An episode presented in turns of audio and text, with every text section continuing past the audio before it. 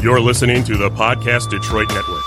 Visit www.podcastdetroit.com for more information. Welcome to Smart Sex, Smart Love. We're talking about sex goes beyond the taboos and talking about love goes beyond the honeymoon. I'm Dr. Joe Kort. Thanks for tuning in. All right, this week we're going to be talking about consent and the Me Too movement. Consenting and asking for consent are hugely important. Consent is all about your setting your personal boundaries and respecting those of your partner and checking in if things aren't clear. Both people must agree to sex every single time for it to be consensual. Without consent, sexual activity, including oral sex, genital touching, and vaginal or anal penetration is sexual assault or rape. Talking with me about consent this week is Dr. Laura McGuire, and she's a nationally recognized sexologist and consultant. She has worked as an instructor, presenter, educator, and trainer on topics including consent education and sexual harassment prevention. In 2015, Laura served as the first sexual violence prevention and education program manager at the University of Houston and in 2017, she became the first victim advocate prevention educator at the U.S. Merchant Marine Academy. Welcome, Laura.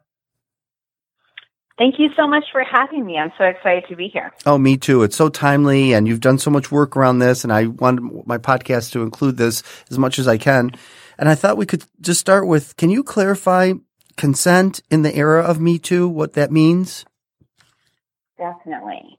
Um, and I think this is this is one of those essential questions: is is what exactly is consent? And a lot of people have different concepts of what that might be or not be.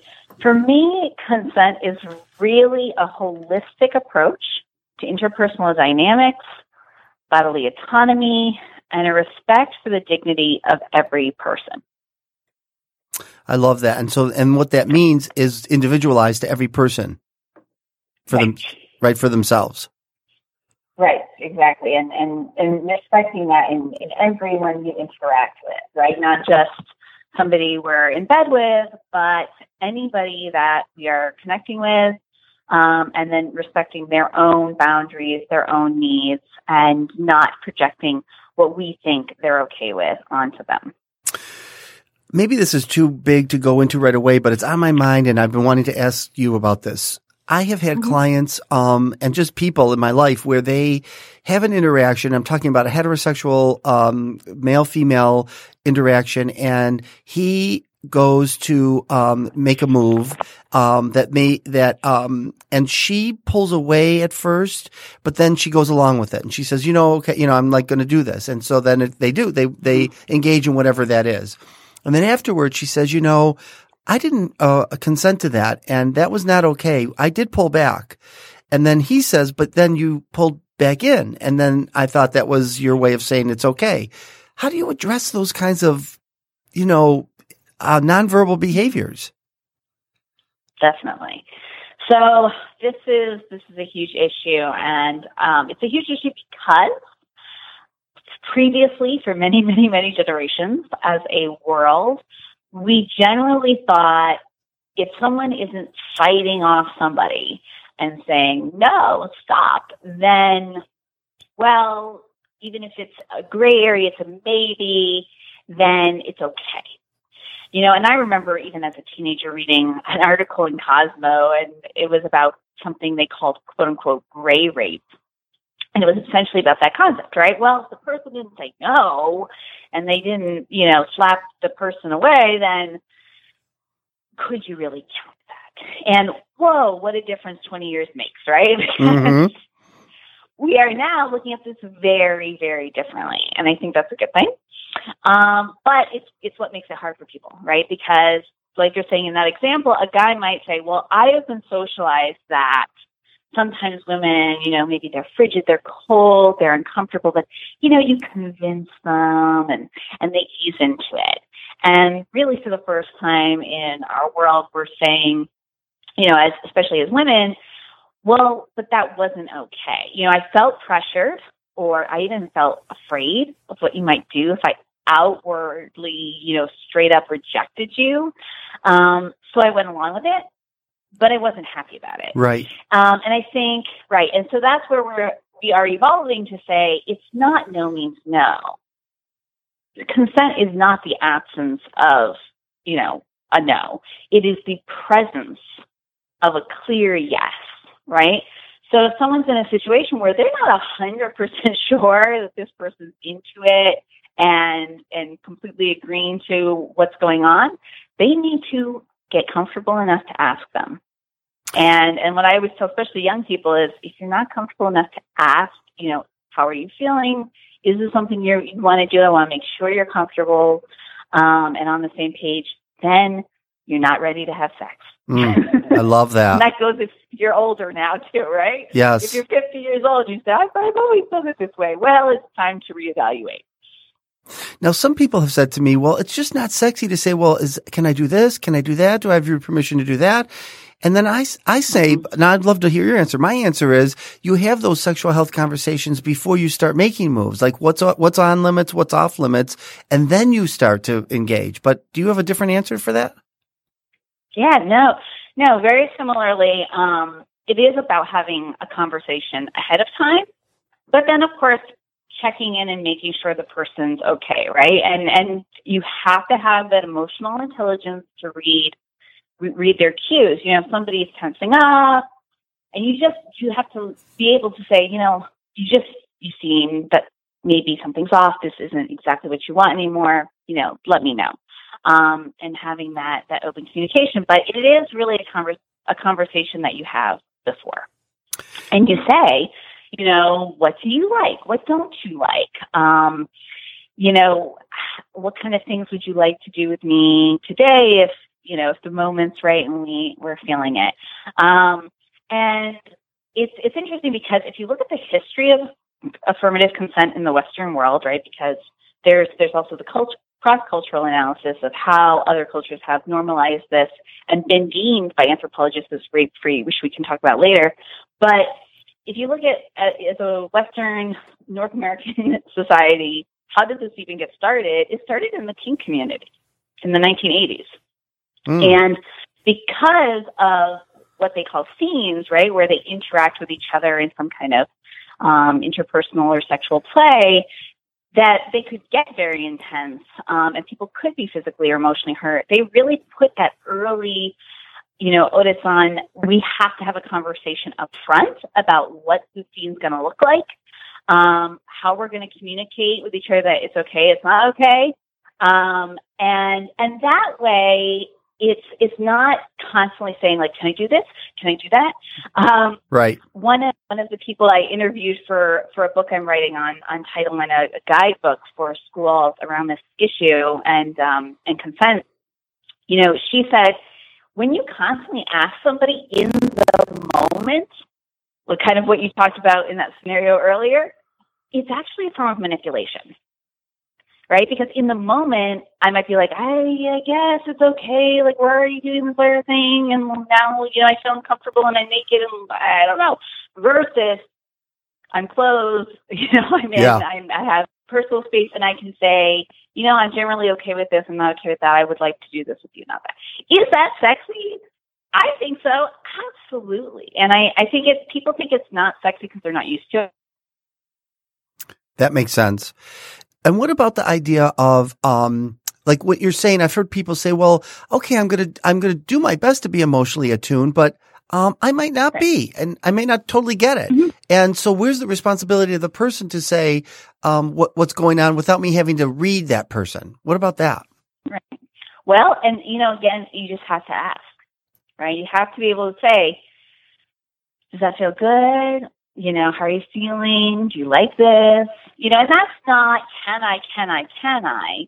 It's it's just ha- having that that constant open communication hmm um, and checking in, right? And so if you're not sure, you do just have to ask. And and again, I really do think when people get used to it, they find that they have way more satisfying sexual interactions. Um, they leave you feeling more emotionally satisfied, Mhm. right? Because you know you were with someone who was 110% into you and what was going on and loved it. That's really hot. That's right. Versus saying like, I don't know, maybe they were okay with it. We'll see. Right, because a lot of Um, a lot of men feel really like you know that the Me Too movement doesn't speak to them because most of the men in my practice and in my own social circles say if a woman's not into it, then I'm not into it. I'm completely turned off. So these are really only certain kind of men that are doing this against women's wills. But then there's a covert ways that men are doing it that they don't even know. Right? It's a it's a continuum. Right. Right. Right.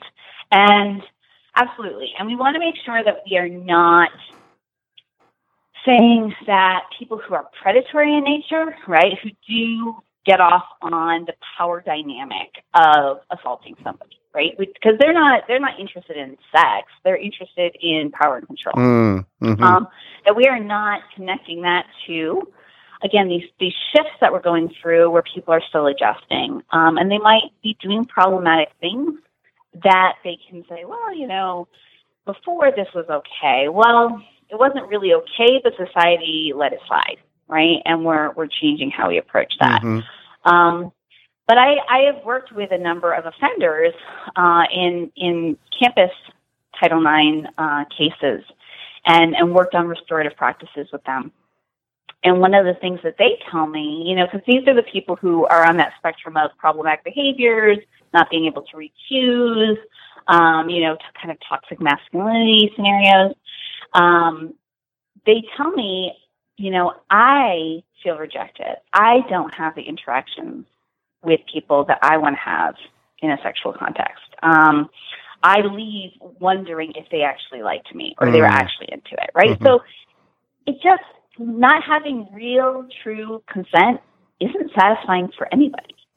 Right. Um, and so it actually benefits men, women, trans, non-binary people. Everybody benefits Yes. from from changing this perspective.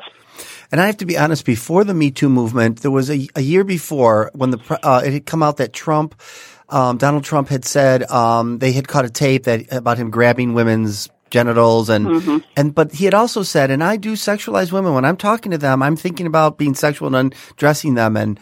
This became a topic in a yoga group I was in. It was like a meditation slash yoga group, and uh, it came up, and then one of the men in the group um, said, "You know, I I don't grab women. I would never do that, but I do think about undressing women when." And I was about to say the same thing in my mind with other men when I'm with them. When I and before I could do that, this woman, um, very uh, um, empathically but strongly and vulnerably, started to talk about how um, she's grabbed every day in different places in different ways by men in different settings. And then other women in the group said, same here. I go out and people feel I was pregnant. People feel like they can touch my body. They can touch my stomach.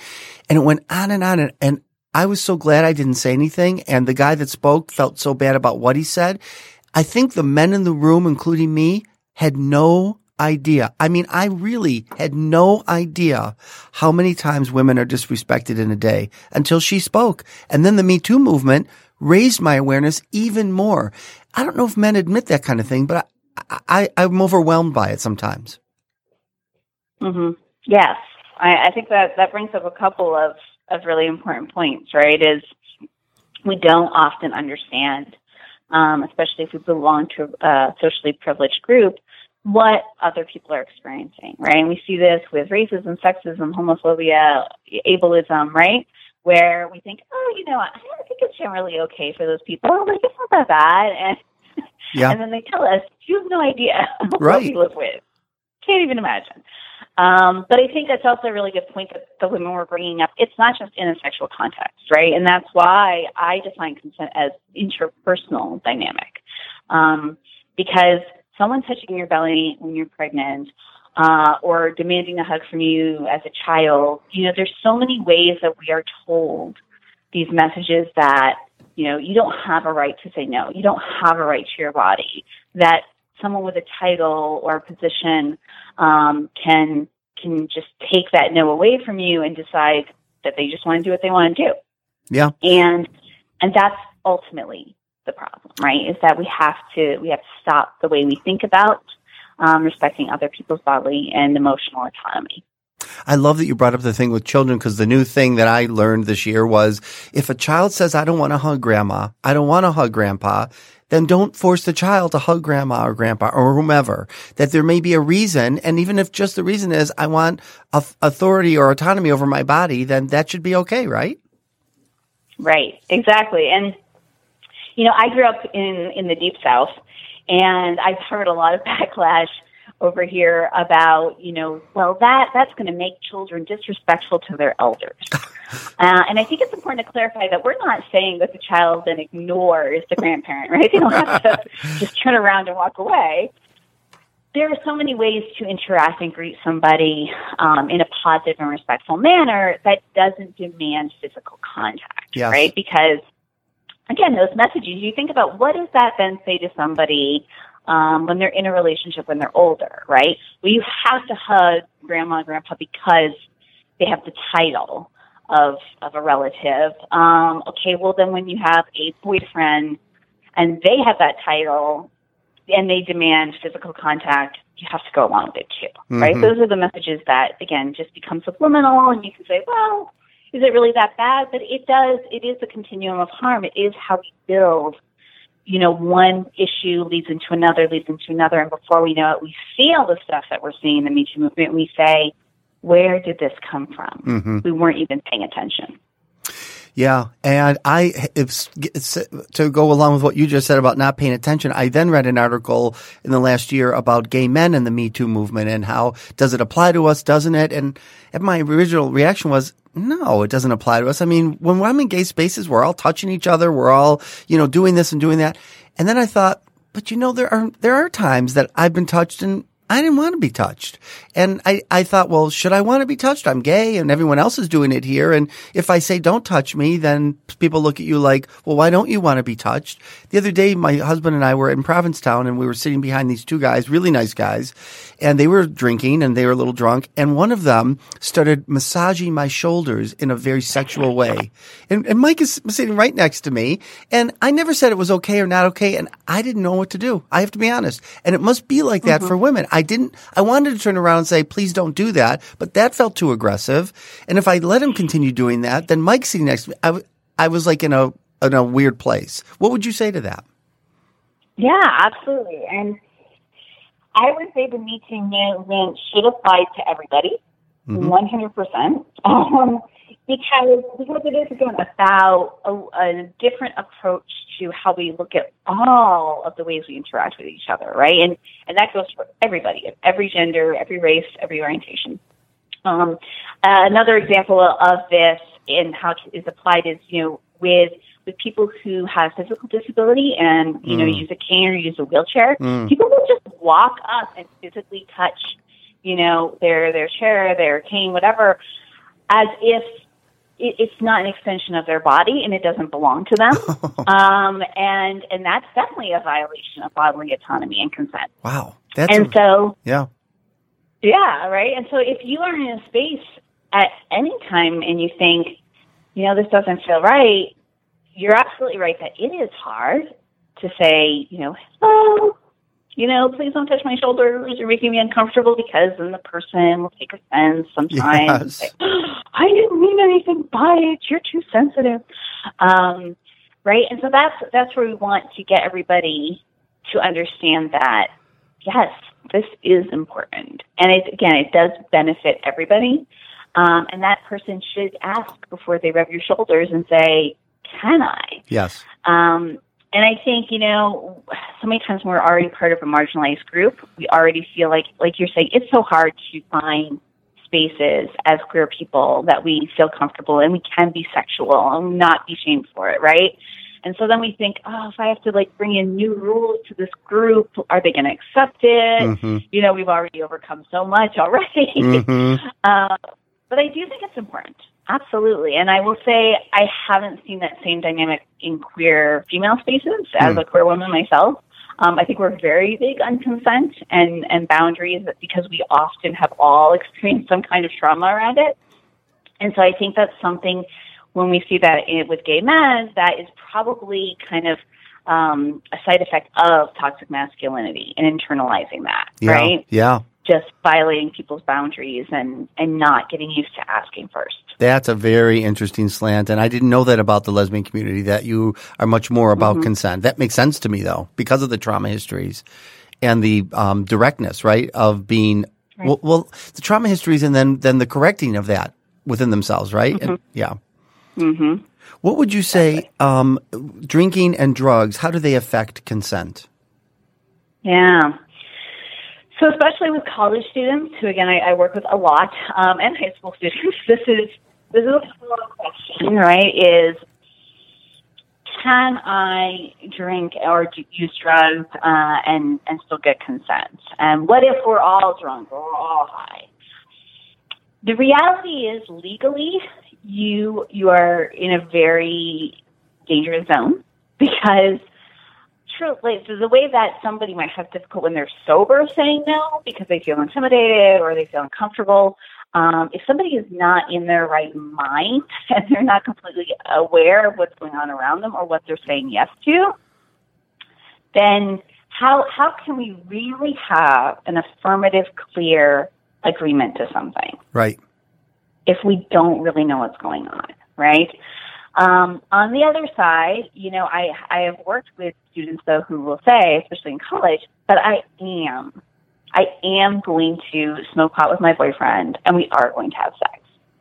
And so, you know, I inform them. Well, again, remember legally, you're you're walking a, a really dangerous line, um, but I understand that that is something people as adults will consciously choose to do. And so then, you know, what kind of, again, communication um, and safety precautions can you put in place?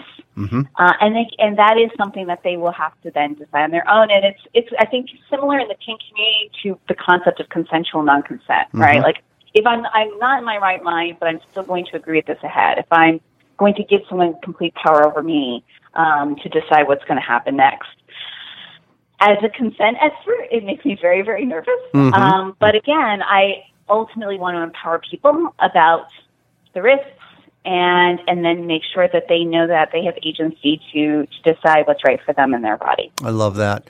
We only have a few minutes left. What would you say we didn't get to that you would like make to make sure that is included in this podcast? Yeah, um, I guess the last thing to touch on that I think is really important, and I've gotten a lot of really positive feedback on when I speak speak to it, is the fact that rape and domestic violence, all kinds of interpersonal gender based violence, are not human nature. And I think that's a really important point to make because a lot of times people say, well, you know, you're not going to solve the problem. And, you know, this is just how people are. This is just how men and women are. And Hmm. the wonderful news is that's not actually true. We have been able to find a number of examples of cultures, particularly tribal communities, that do not have a concept of sexual assault or domestic violence because they have so much empowerment and equity between the genders because they reject toxic masculinity and even toxic femininity if you want to to talk about that too. And and and they really make sex something that's very empowering something that's very normal and without shame. And when you see those dynamics together these are cultures that just do not have a word for or a concept for the things that we think of as human nature or Mm. normal or common That's so important. um, yeah, so that's really inspiring, right? Is that we can take the lessons that they have and learn from them, and I definitely think we can we can create a new cultural expectation and norm around these issues. yeah. No, thank you for adding that. That's really important. So, where can people find you? Tell us your websites, Twitter account, whatever you want people to know to find you. Definitely, yeah. So uh, I'm super active on LinkedIn. Dr. Laura McGuire is my name on there. Um, they can go to my website, my personal website, D as in dog, R as in Roger, Dr. Laura McGuire.com. Um, my firm's website, so I do a lot of work through there, is equity and agency spelled out dot com on Twitter and Instagram. Um, they can find me at, at equity and agency or at Dr. Laura McGuire.